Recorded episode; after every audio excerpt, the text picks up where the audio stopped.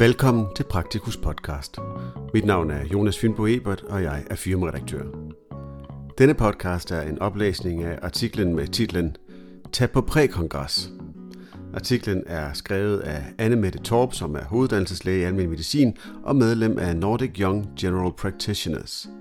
Artiklen er en del af serien om Nordisk Kongres i 2022, der blev afholdt i juni i Stavanger. Artiklen kan læses i Praktikus nummer 261, der udkommer i september 2022. Artiklens tekst starter her. Dagen før Nordisk Kongres mødtes 60 yngre læger til prækongres. Konceptet er genialt. Man mødes om et fagligt program, som er målrettet uddannelseslæger og nyligt færdige speciallæger, men det er i høj grad det sociale udbytte, der er prækongressens store gevinst. Mere end 12 forskellige nationaliteter var samlet til prækongressen, som strakte sig over to dage. Temaet var kvalitet i almen praksis med overskriften What can you do by next Tuesday? Både ligheder og forskelle. Programmet startede med oplæg fra repræsentanter fra de fem nordiske lande. Hvordan er almen praksis organiseret? Hvordan foregår kvalitetsarbejdet? Og hvordan er hoveddannelsen opbygget? Der er mange ligheder mellem landene, men også nogle spændende forskelle. I Norge køber man et ydernummer den dag, man starter i hoveddannelsen, og er således ansvarlig for ca. 1000 patienter. I Sverige er man offentligt ansat og bruger meget tid på at registrere kvalitetsdata i hverdagen. Finland er organiseret i store enheder af 20-30 læger i samme hus, der hver især har mulighed for at subspecialisere sig. Island minder meget om Danmark. Man kæmper lige nu med 6 ugers ventetid for en almindelig konsultation. Efterfølgende var der forskellige oplæg om kvalitet, især om kvalitetsindikatorer, som bruges en del i udlandet, men ikke så meget i Danmark. I grupper blev det diskuteret, hvordan man kan forbedre kvaliteten af sit arbejde i hverdagen. Der var stor enighed om, at vi alle tit befinder os i konsultationer, hvor man kan tænke, det her kunne socialrådgiver svare bedre på end jeg. Pauserne var bevidst gjort lange for at give plads til small talk, og snakken gik virkelig lystigt. Man har mange ting til fælles som nordisk yngre læge, og spørgsmålet, hvordan gør I hos jer, gik igen mange gange i løbet af dagene. Udflugt med udsigt. En udflugt til det nærliggende Ylandhagtårnet, et tårn på en bakke med en fantastisk udsigt over Stavanger, var tiltrængt efter en dag med mange PowerPoint-præsentationer. De friske to turen i medbragte løbesko. Det var stejlt, men det var det hele værd. Bagefter var der middag på en restaurant i byen, og nogle endte på karaoke bar, gik rygtet den næste dag.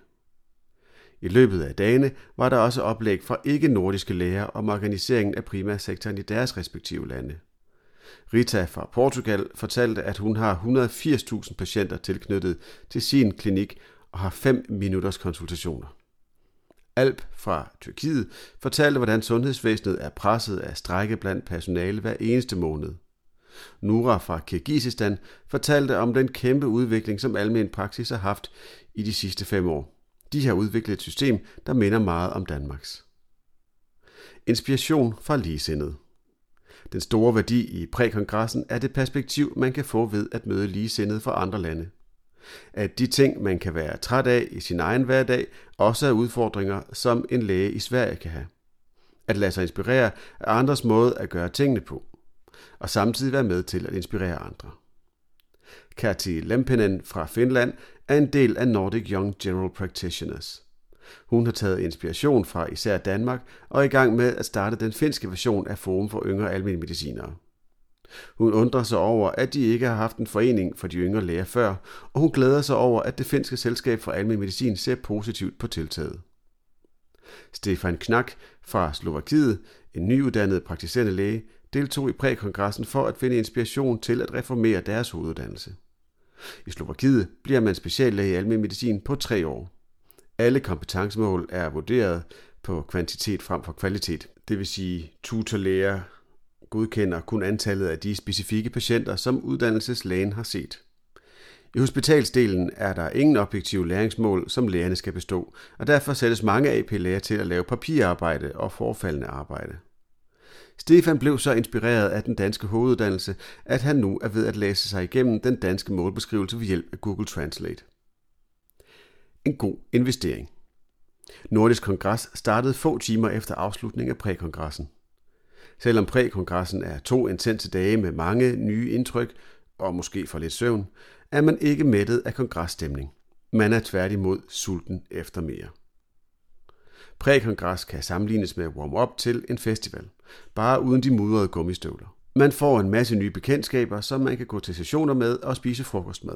Man får en bedre forståelse for de nordiske forhold og kan bruge den viden i de kommende dages diskussioner.